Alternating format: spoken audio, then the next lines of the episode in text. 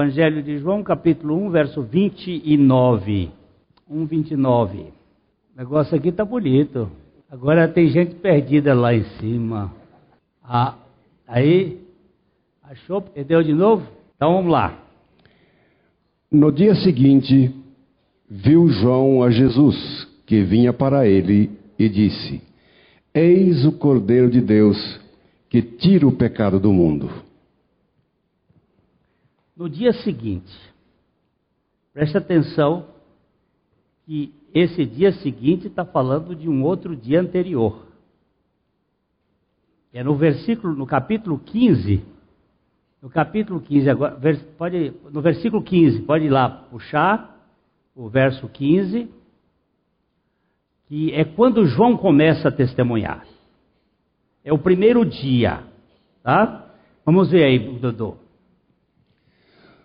João testemunha a respeito dele e exclama: Este é o de quem eu disse: O que vem depois de mim tem, contudo, a primazia, porquanto já existia antes de mim. Ele começa aqui a fazer a abordagem a respeito do Verbo que se fez carne.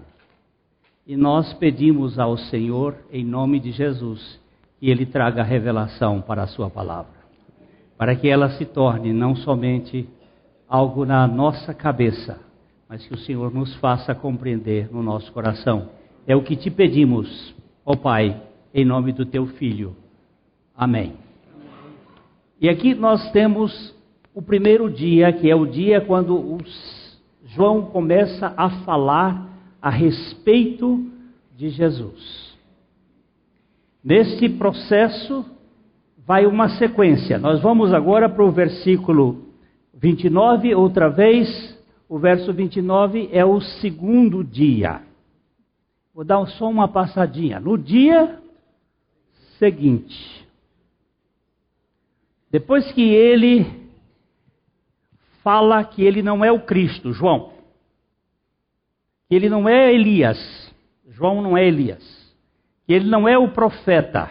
Depois que ele aborda este assunto, no dia seguinte, o Senhor se aproxima dele. E diz aí que João viu a Jesus que vinha para ele. Domingo passado nós falamos que sempre o movimento de Deus para conosco é o Evangelho. E quando é o nosso movimento em direção a Deus, é religião. Por nossa própria conta. Todo movimento ascendente é religioso. Todo movimento descendente é evangelho. Quando você vir Deus descendo, é porque ele tem uma boa notícia para contar para a gente, para falar a gente. Ele tem uma boa história para fazer na nossa vida. Então viu João a Jesus que vinha para ele e disse: Eis o Cordeiro de Deus que tira o pecado do mundo. Agora, no verso é, 35, no verso 35, nós temos aí o terceiro dia. No dia seguinte, estava João outra vez na companhia de dois dos seus discípulos. E vendo Jesus passar, disse: Eis o Cordeiro de Deus. Aqui ele não disse que tira o pecado do mundo. Ele disse anteriormente, no dia que Jesus veio para ele. Quando ele viu Jesus passar, ele tirou o foco de si mesmo e ele vai conduzir os seus discípulos, os discípulos de João, a seguir Jesus ele retira a posição de que ele estivesse na, no comando daquele grupo de pessoas e ele diz: Olha, o cordeiro é aquele. Você vai verificar que ah, os dois discípulos que estavam com, com João, ouvindo isto, seguiram Jesus. Um pouquinho mais à frente, no versículo 43, nós vamos estar o quarto dia. No dia imediato, resolveu Jesus partir para a Galiléia e encontrou a Filipe, a quem disse: Segue-me. Agora, no quarto dia, o quarto dia é sempre um dia muito importante, porque é o dia posterior à ressurreição. Porque são três dias do Cristo na terra. Depois vem o quarto dia, que é quando a igreja começa a seguir. O quarto dia é o dia em que a luz se manifesta para que as pessoas comecem a seguir. Agora vamos dar uma seguida um pouquinho mais para frente, para João capítulo 2. Pode rodar aí para o 2. Não, se você rodar, acho que vai. 2, 1. 2, 1. Três dias depois, houve um casamento em Caná da Galiléia, achando-se ali a mãe de Jesus. Sete dias depois, Jesus começa o seu ministério para manifestar a sua glória. Primeiro dia, quando João anuncia. Segundo dia, Jesus se manifesta a ele. No terceiro dia, João diz assim: Ó, oh, esse é o cara. Ele não diz o cara sou eu. Isso fica para Roberto Carlos. Ele diz: é este. Pode seguir.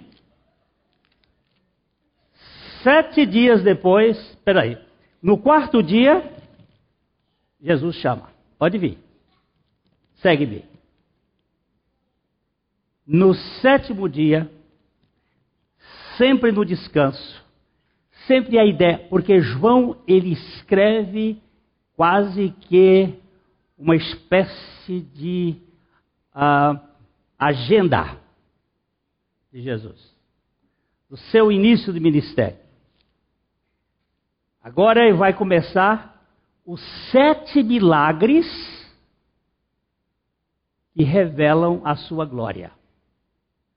Porque o livro de João tem apenas oito milagres. Mas sete são antes da ressurreição. E um depois da ressurreição. E estes milagres, estes sinais, estão apontando para uma realidade: manifestar a glória de Cristo no mundo.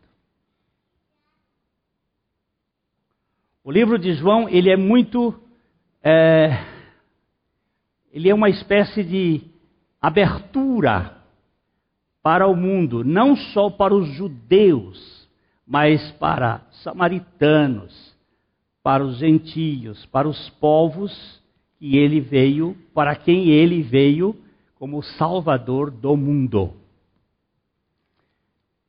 Domingo passado nós vimos aqui que João tinha uma senha para identificar a Jesus. Ele não conhecia Jesus. Ele era primo de Jesus. Ele visitou João quando João estava envelopado na barriga de Isabel. E Jesus era um embrião no bucho de Maria. Os dois se encontraram via útero. Quando Maria saúda Isabel, no ventre dela tem uma festa.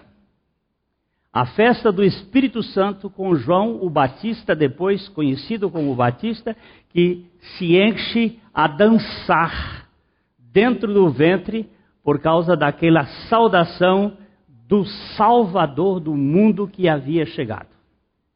Já estava na terra no ventre de uma jovenzinha. Isto traz alguns aspectos interessantes, porque eles apenas, vamos dizer assim, se esbarraram, mas eles não se conheciam. Como é que você diz isto? Porque o João vai dizer isso. Então nós vamos voltar para o versículo 29 de capítulo 1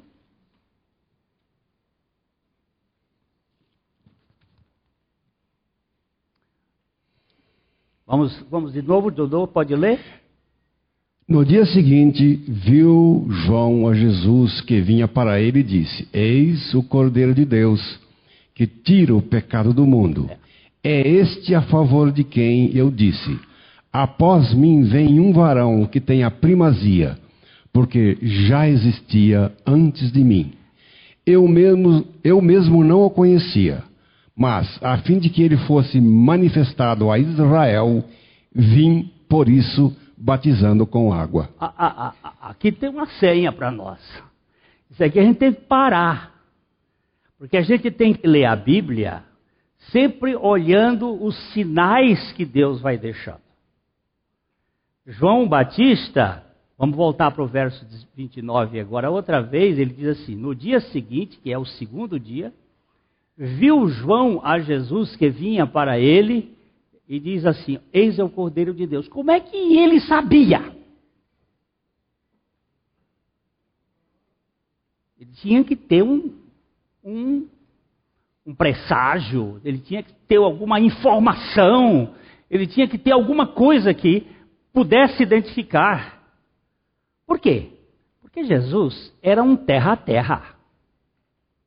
Era um homenzinho desqualificado.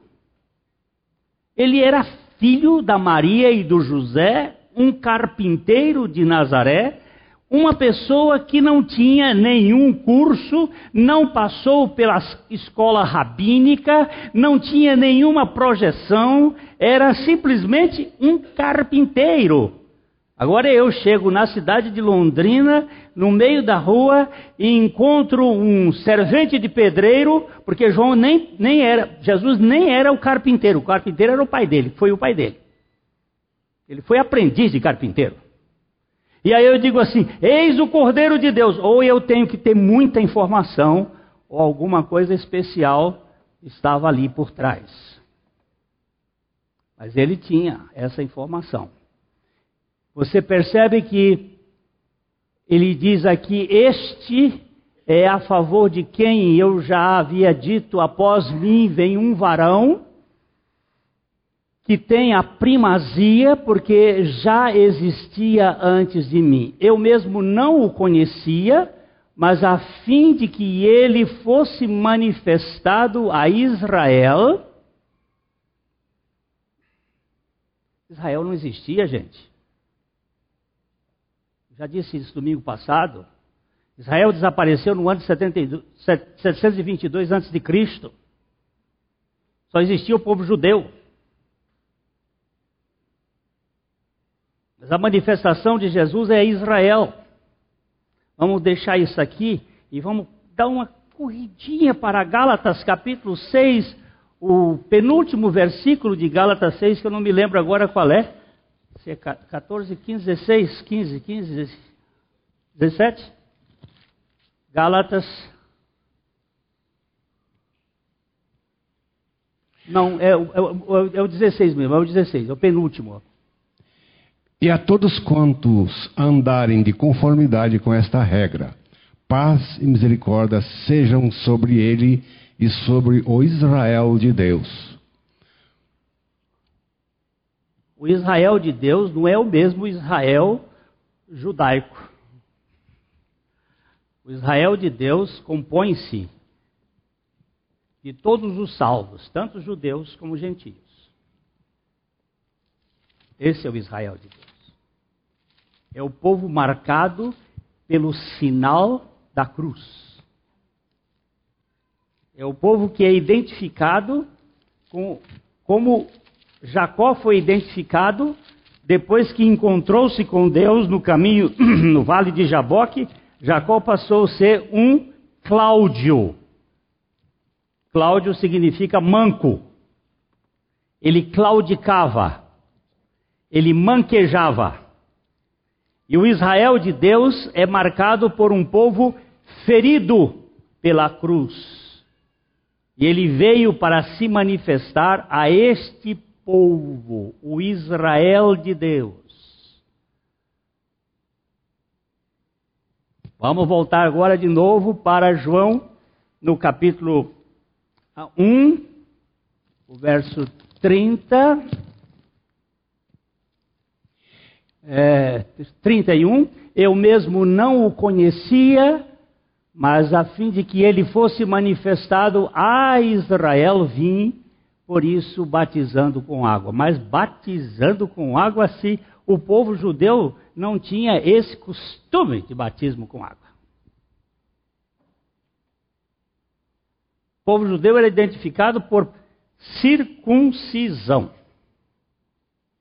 prepúcio do pênis era rosetado, cortado, removido. Que, que é isto? O que, que esse batismo vai significar?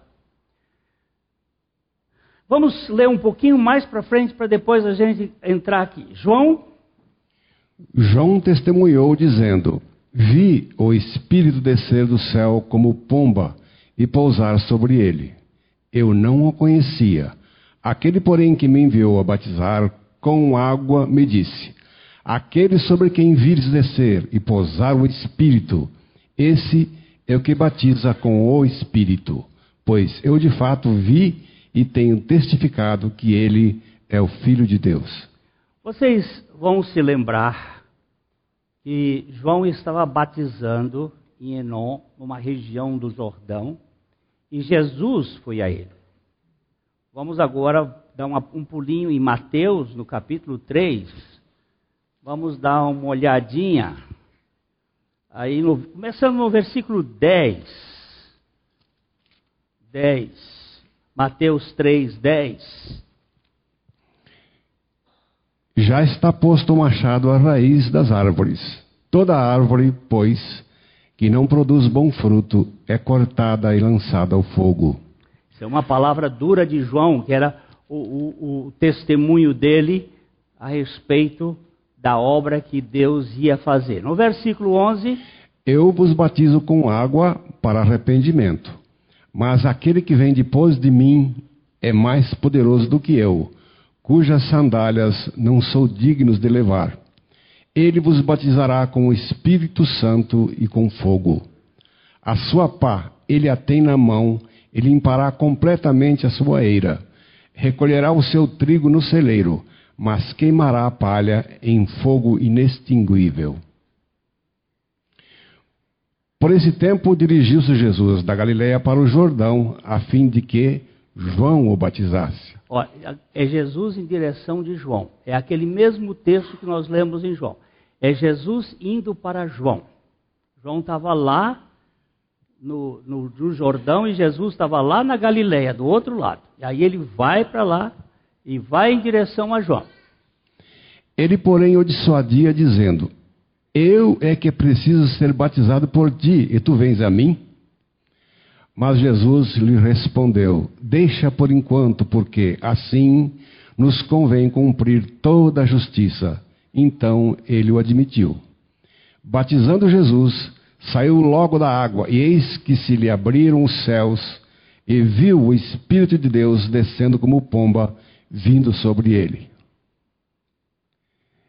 E eis uma voz dos céus que dizia: Este é o meu filho amado em quem me comprazo. Nesses dois versículos aqui, o verso 16 e 17, nós temos o encontro da Trindade na terra de modo perceptível. De modo que os nossos sentidos, os sentidos podiam perceber. Primeiro, o Cordeiro estava encarnado no Jesus histórico. Sendo batizado, Jesus saiu da água, e eis que lhe abriram os céus, e viu o Espírito de Deus descendo como pomba vindo sobre ele. João não viu isto, sabia? João viu isto antes, porque ele só admitiu batizar Jesus porque ele teve uma revelação antes. Que o tempo, você presta atenção na Bíblia, que ela diz: Eis que lhe abriram os céus, abriram a ele, abriram a Jesus.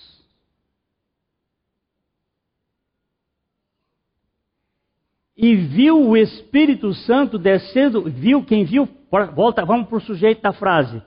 Batizado Jesus saiu. Quem saiu? Quem saiu da água?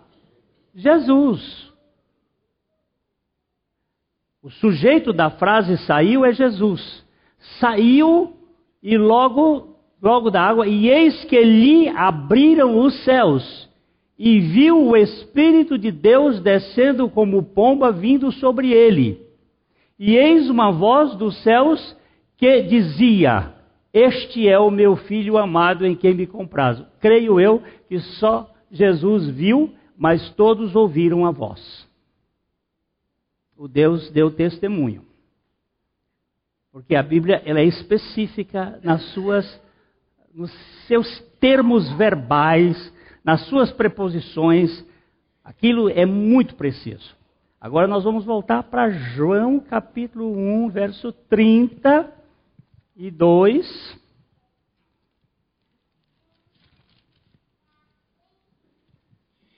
E João testemunhou, dizendo: Vi o Espírito descer do céu como pomba e pousar sobre ele. Ele não tinha, ele não sabia quem era Jesus até que ele teve uma revelação.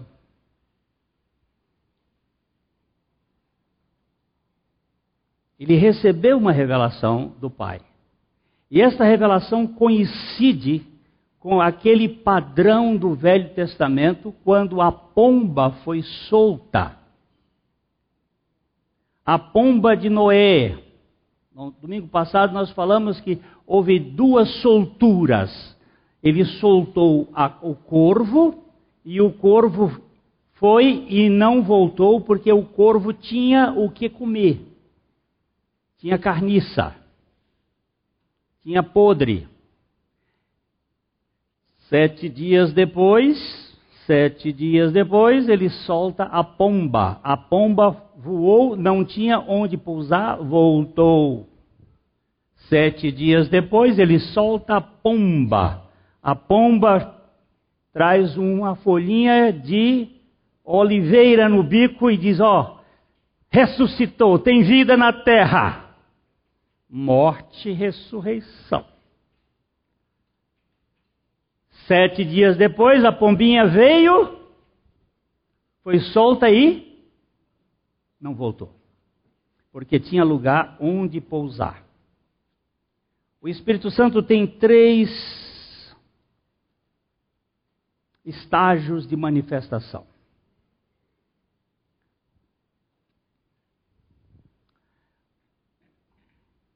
Depois do dilúvio, ele não tinha onde pousar. Aí a humanidade toda perdida. Você pode ler o capítulo 10 e 11 de Gênesis. Eles estavam querendo é construir torre. Aí o Espírito Santo seleciona uma família e dessa família ele pega um homem, traz uma folhinha. É Abraão. Nesse período, nós temos o Espírito se manifestando na terra, mas ele não ficava. Tanto é que Davi ora, chega a orar dizendo assim: Não retires de mim o teu Espírito. Mas agora o Espírito Santo tinha onde pousar. O Cordeiro havia chegado. Jesus é aquele que veio para ser a oliveira verdadeira. Então ele veio e agora o Espírito Santo vem e pousa sobre ele. E João traz então a metáfora da obra de Cristo, que é o batismo. O batismo é uma linguagem daquilo que ia acontecer. Vamos dar uma olhadinha. Uh, Quantos batismos você acha que a Bíblia registra? É, tipos de batismo. Que, que significa batismo? Alguém tem uma noção? O que, que significa batismo? Sim, ele é, ele é uma realidade espiritual da morte e ressurreição. Mas o que, que a palavra batismo significa? Mergulhar,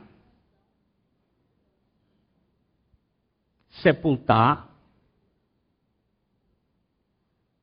incluir.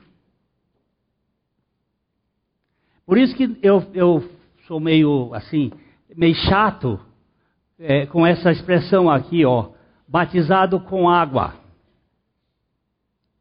Dá um apertãozinho nessa cruz aqui, por favor. Na cruz, bem em cima da cruz. Bota o dedo em cima da cruz. Aí. Ó, ele diz em com, mas ele diz o em. Porque a, a preposição eis pode dar o sentido de com, mas o seu sentido principal é em. Por que em?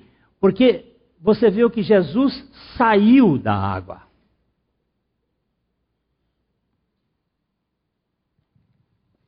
Você sabe como é que essa igreja foi formada? Vocês têm noção como é que ela foi formada? Vou contar a historinha. 1937 para 38, 37. Havia um casal de índios, João e Maria. Eles moravam em São Jerônimo da Serra, é, índios caigangues. Esses índios, eles eram catadores de café. Eles foram catar café ali em Rolândia, onde hoje é Rolândia. Naquele tempo não tinha esses nomes. Era uma fazenda. E esse a, a, a Maria chegou na casa da senhora e viu um, um baú. E virou-se para um, o João e disse: João, este é o baú do sonho. Ela tinha tido um sonho que dentro deste baú tinha um livro da capa preta. E na voz que dizia para ela no sonho: leia este livro. Elas tinham sido educadas pelos jesuítas nesta região de Santo Antônio da pra... não, de São Jerônimo da, da Serra. Elas, eles sabiam ler. E aí ele afirou-se para a dona da casa e disse: Senhora, tem um livro de capa preta dentro deste baú? A mulher fez o sinal da cruz e disse: Tem sim, Deus me livre dele. Foi um pastor preto que nos deu esse livro, mas eu fui informada que esse livro não é completo e não é para ler esse livro porque ele tem uma maldição. A mulher, a Maria disse: A senhora me vende? Ela disse: Não vendo, eu te dou. Pode levar. A Maria levou o livro e os anos se passaram mais ou menos uns dois anos, eles leram os dois a Bíblia toda, de capa a capa.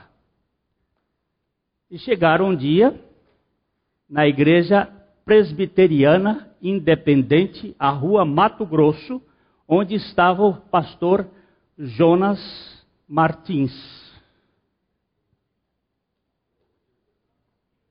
Jonas Dias Martins, que era um pastor preto. a Índia e o índio disseram para ele que queriam falar com o pastor porque eles queriam ser batizados. O pastor, chamaram o pastor Jonas, o pastor Jonas era um homem fidalgo,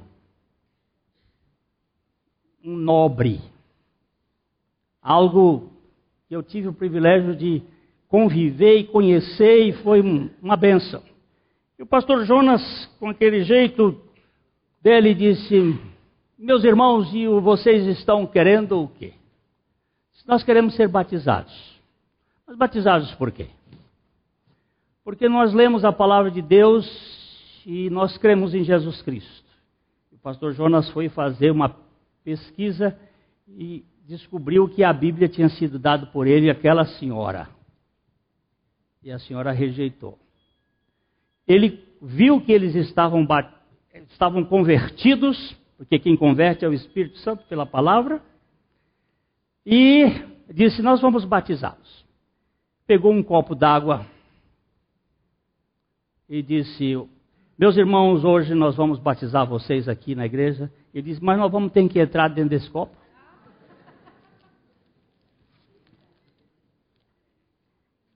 Aí o reverendo Jonas disse assim: Meu irmão, aqui em Londrina nós não temos nenhuma igreja que batize por imersão, só por aspersão. Nessa ocasião.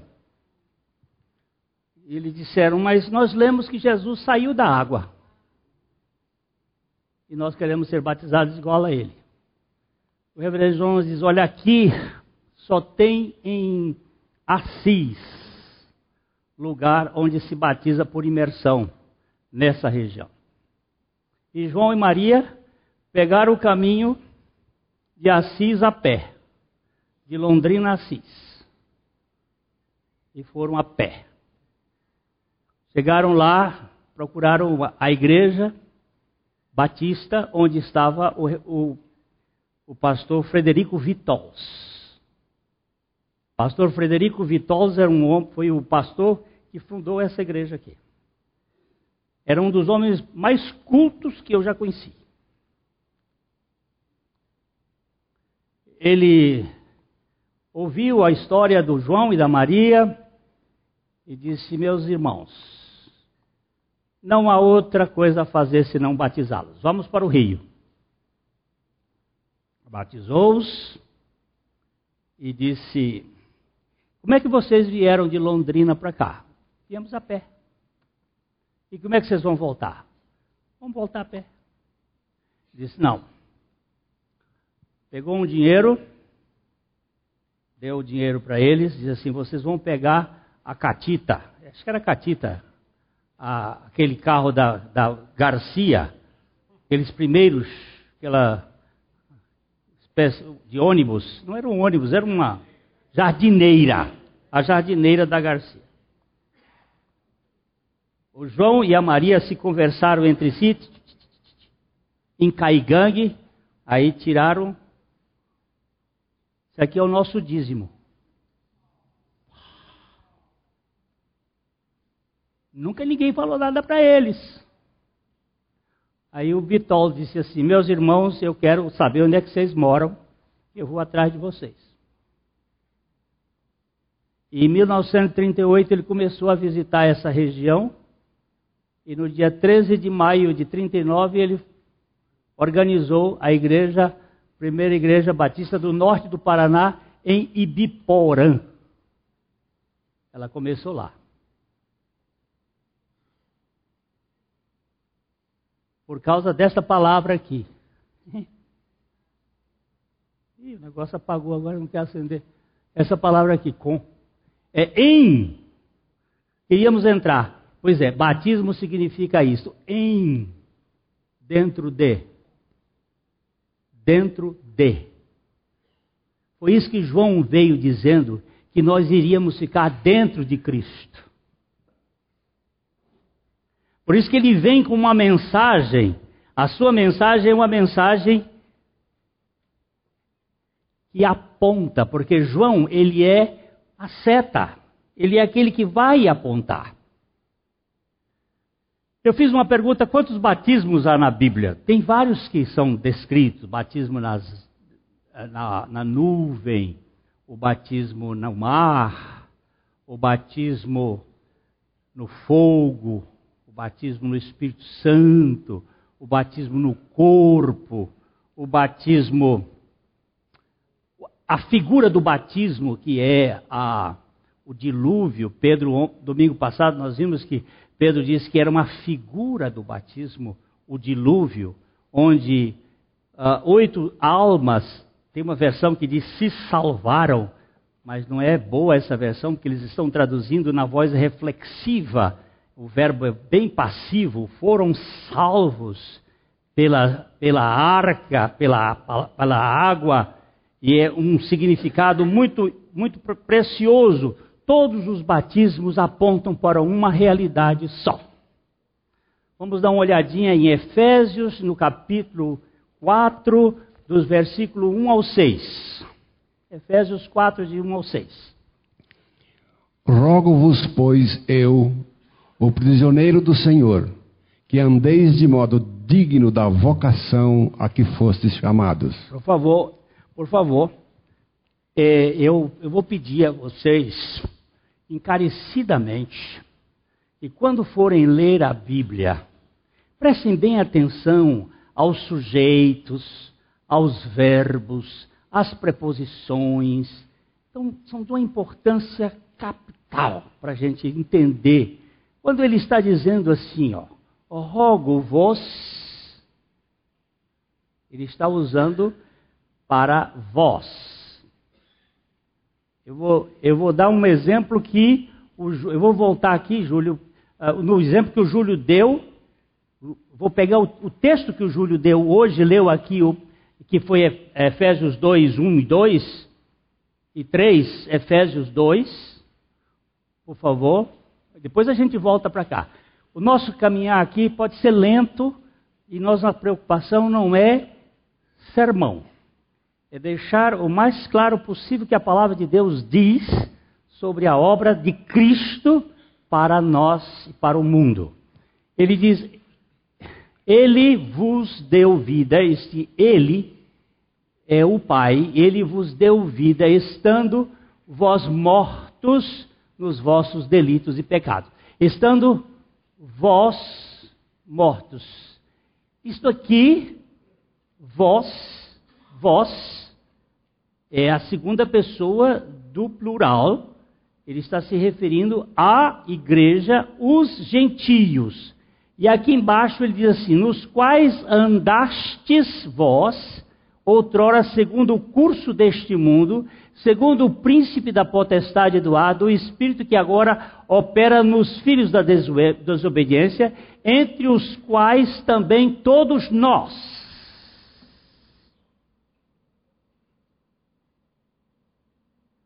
Vós e nós. Quando ele diz vós, era para os gentios, quando ele diz nós, é para toda a igreja, que inclui não só gentios, mas judeus. O mundo. Aí vocês, por favor, quando forem ler, sempre olhem se é vós ou se é nós. Quando for vós, era a turma da Turquia, hoje Turquia, turma de Éfeso, a quarta maior cidade do Império Romano, uma grande capital, a cidade que tinha o Templo de Diana, uma das sete maravilhas do mundo antigo, uma das coisas extraordinárias, mas é vós os que credes.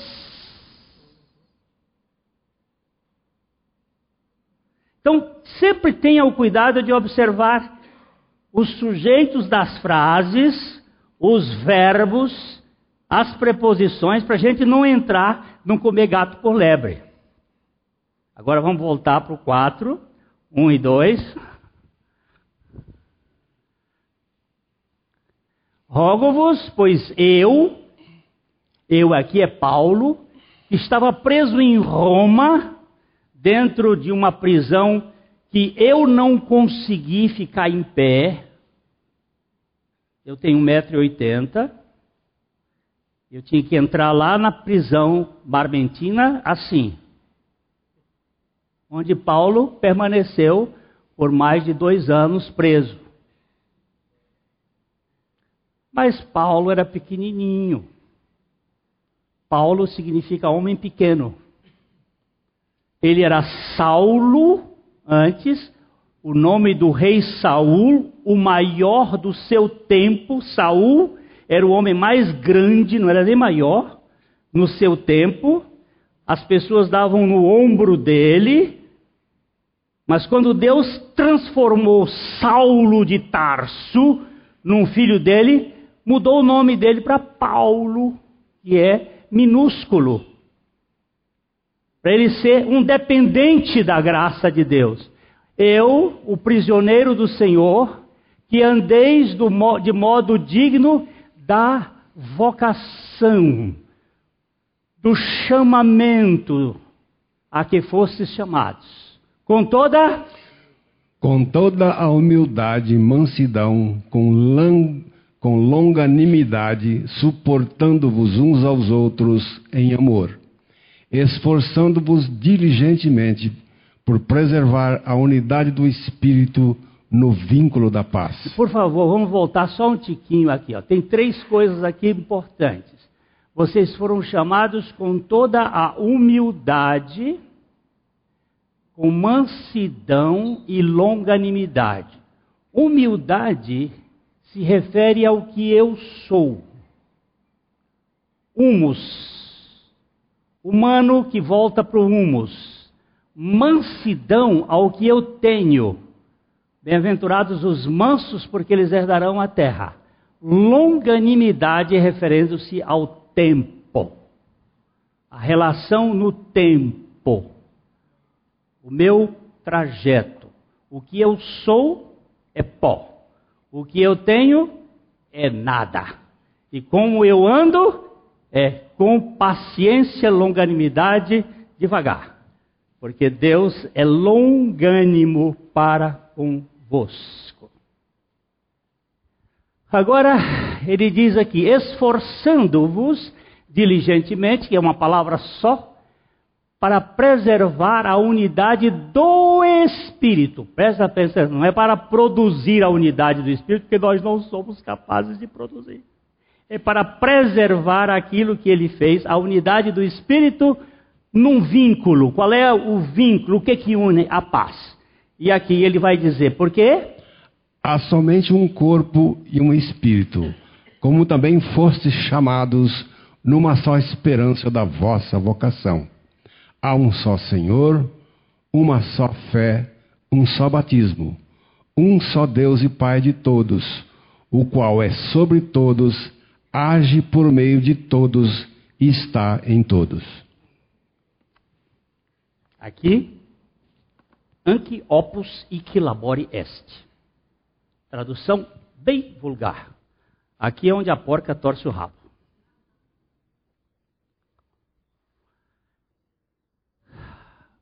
Há um só Senhor. Um só Senhor. Uma só fé. Ele começa com o agente da ação o Senhor. Tudo vem dele. Tudo é por ele. E tudo é para ele. Glória, pois, a ele, para sempre, eternamente. Amém. Então, o que ele está dizendo aqui, há um só Senhor. Uma só fé. Porque a fé vem de Jesus. Ele é o autor e o consumador da fé e um só batismo. Não tem dois batismos, só tem um batismo. E batismo é este que João apontava com água. É o batismo da cruz, é o batismo da morte. Há um só Deus e Pai de todos. Deus é Pai de todos é pai de todo que crê. Porque Deus amou o mundo de tal maneira que deu o seu Filho unigênito para que todo aquele que nele crê não pereça, mas tenha a vida eterna. Para que todo aquele que nele crê. Então ele é pai de todos quem? Todo que nele crê. E ele é sobre todos quem? todos os filhos deles, dele. Ou seja, judeus e gentios que creem em Jesus são filhos de Jesus, são filhos de Deus. E age por meio de todos. Todos quem? Todos aqueles que são deles. A igreja precisa entender que ela é uma comunidade, um corpo onde todos podem, pelos dons espirituais, agir na mutualidade de poder. Um tem o dom de curar. Tem dom de cura? Tem. Não é só o médico que pode fazer o tratamento, não. Ele, eu tenho um médico, amigo meu, que tem dom de cura. Além de tratar pela medicina, ele, Deus tem dado para ele o dom de curar. Quando ele põe a mão, a pessoa fica curada. Aquele para quem Deus quer agir. Fala nisso, eu estou curado do câncer, viu?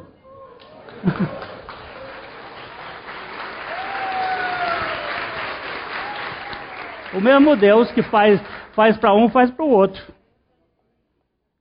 Ele é Deus. Ele é Deus. É Ele que age. Eu quero que vocês observem aqui que ele diz que há um só Senhor, uma só fé. Não existe fé fora de Jesus. Vamos dar uma caçadinha nesse texto, que eu já estou acabando aqui. A fé que vem por meio de Jesus, é Hebreus capítulo 12, versículo. Uh, vamos correr, vamos começar no verso 1 até o verso 3. É, é bom demais ficar na Bíblia, né? Que a gente aí não fica com opinião. Eu acho que opinião é como o nariz, cada um tem o seu. Então, um tem um nariz mais adunco, outro mais curto, cada um tem. Agora, a Bíblia não é opinião, ela está dizendo é assim, aí a gente fica seguro. Olha aqui, portanto. Portanto, também nós, visto que temos a rodear-nos tão grande nuvem de testemunhas, desembaraçando-nos de todo o peso e do pecado que tenazmente nos assedia, corramos com perseverança a carreira que nos está proposta. De, deixa eu parar só um tiquinho para a gente. Olha aqui. Só, portanto, também nós, também nós, também nós. É que ele está falando desde Abel, Enoque, Noé, isso os, os antediluvianos, Abraão, Isaac, Jacó, até Sara entra nesse negócio aqui. É difícil na, na cultura hebraica mulher entrar, mas Sara entra aqui e ele vem passando, mostrando quem é que, que, que estava lá no capítulo 11, gente de tanta, de tanta grandeza, fazendo parte deste grupo da fé. Ele também está dizendo, portanto, tendo a rodear-nos uma tão grande nuvem de testemunhas, são esse povo todo, desembaraçando-nos do peso do pecado, não dos pecados.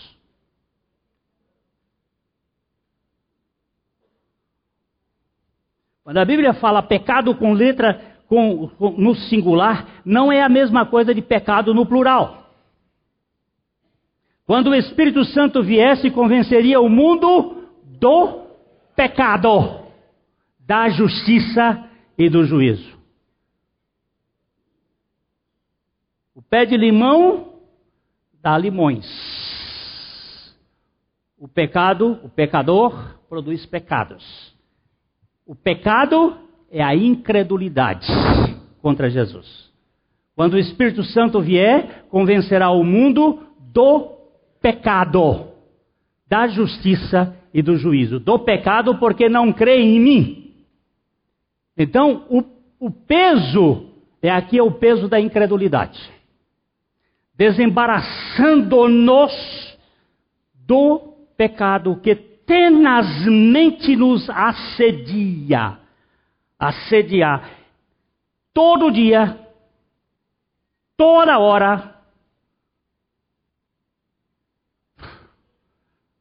todo quarto de hora, todo cada cinco minutos eu tenho lutas com a minha fé. Com a fé que Deus me deu. Sendo atacado. E o que eu tenho que fazer é tenazmente também lutar contra este peso da incredulidade, que tenta nos, nos desviar da suficiência de Cristo. Então, que, que ele diz no verso seguinte? Olhando firmemente. Não, antes, antes um pouquinho, um pouquinho que você está aqui. Que nos assim, corremos com perseverança. Só outro, outro parênteses rapidinho. Perseverança é característica de quem nasceu de novo. Se não persevera, não nasceu. Se nasceu, persevera. Perseverança dos santos é característica de quem teve experiência com Deus. Então vai dizendo, ó, perseverança que nos está proposta o quê? Olhando firmemente para o autor e consumador da fé, Jesus, o qual, em troca da alegria que lhe estava proposta, suportou a cruz, não fazendo caso da ignomínia, está assentado à destra do trono de Deus. Volta aí um tiquinho, volta só um tiquinho, só um tiquinho. Olhando para quem, gente? Olhando de que maneira, gente? Primeiro, firmemente. Sabe por quê? Porque nós temos a tendência de distrair. Para onde você estava olhando? Olhando firmemente para quem, meu povo? Não é para Cristo. É para Jesus. Porque é a natureza humana de Jesus que provou a fé. Não foi o Cristo, ele não precisava de fé. Ele creu, ele ficou crendo. Jesus, o qual, em troca da alegria que lhe estava proposta, suportou a cruz, não fazendo caso da ignomínia, nem, e está assentado. Por que, que ele está sentado? Por que, que ele está sentado, povo meu? Porque a obra está consumada. Está feito. O Senhor Jesus já realizou eu não quero rachar cabelo para ficar pensando que o Cristo, o Cristo estava em Jesus, Cristo e Jesus eram duas naturezas numa mesma pessoa. Mas o que fez aqui a Bíblia colocar Jesus é que ele foi um homem 100% pela fé. Ele viveu confiado no que Deus fazia, dizia para ele. Hoje de manhã nós demos uma olhada nisso.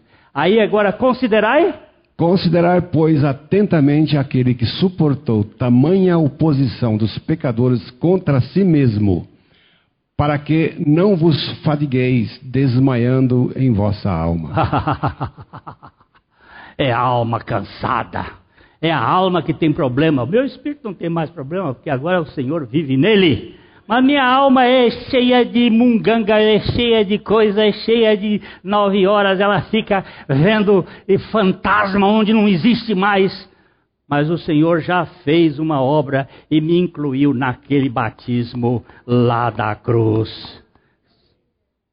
É, tem uma senhora aqui na igreja que, que, se eu não falar disso, ela não sai contente. Então, para ela sair contente, vamos para Romanos 6, só para terminar. Já passei do meu horário, mas não tem problema. Romanos 6, 3, 4 e 5. Ou porventura ignorais que todos nós que fomos batizados em Cristo Jesus, fomos batizados na sua morte? Presta atenção, fomos batizados aonde?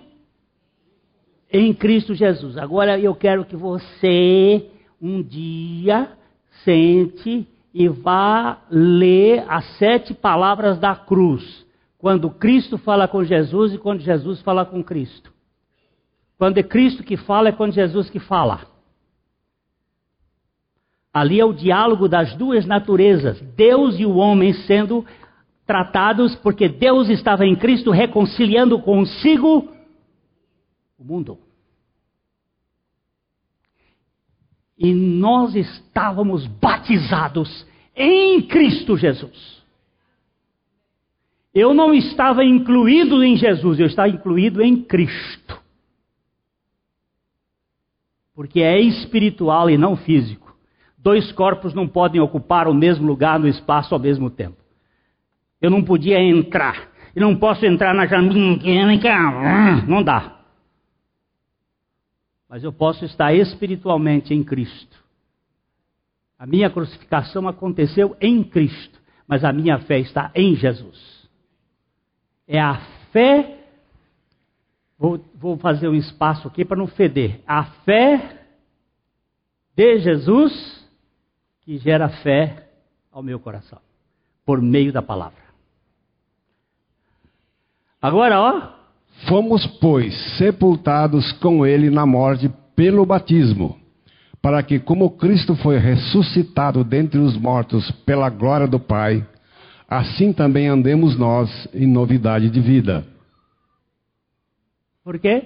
Porque se fomos unidos com Ele na semelhança da Sua morte, certamente o seremos também na semelhança da Sua ressurreição. Agora baixa, baixa um tiquinho mais aqui, diz assim, o, o seu 4, o 4 mesmo, o 4.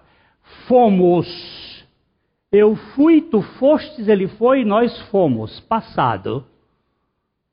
Fomos, pois, sepultados ou batizados ou mergulhados ou identificados com ele ou nele na morte pelo batismo. Que batismo é esse? É o batismo na morte. Para que, como Cristo foi ressuscitado, Cristo não ressuscitou, Cristo foi ressuscitado, voz passiva, dentre os mortos, pela glória do Pai, foi o Pai que ressuscitou a Cristo, assim também andemos nós em vida nova. Que, como é que isso foi feito? João Batista estava dizendo: ó, esse eu fui chamado a batizar com água e a mostrar pela maneira exemplar o que que Cristo vinha fazer aqui na terra.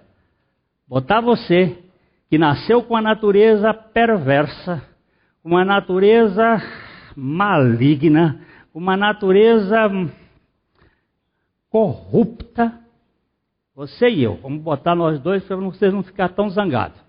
Você e eu fomos colocados em Cristo Jesus. Como é que eu sei disso? Crendo. Se eu não creio, para mim não foi feito nada. E como é que se crê? Mistério da fé, só o Espírito Santo sabe explicar. Eu tenho que pregar o Evangelho e todo aquele que nele crê será salvo.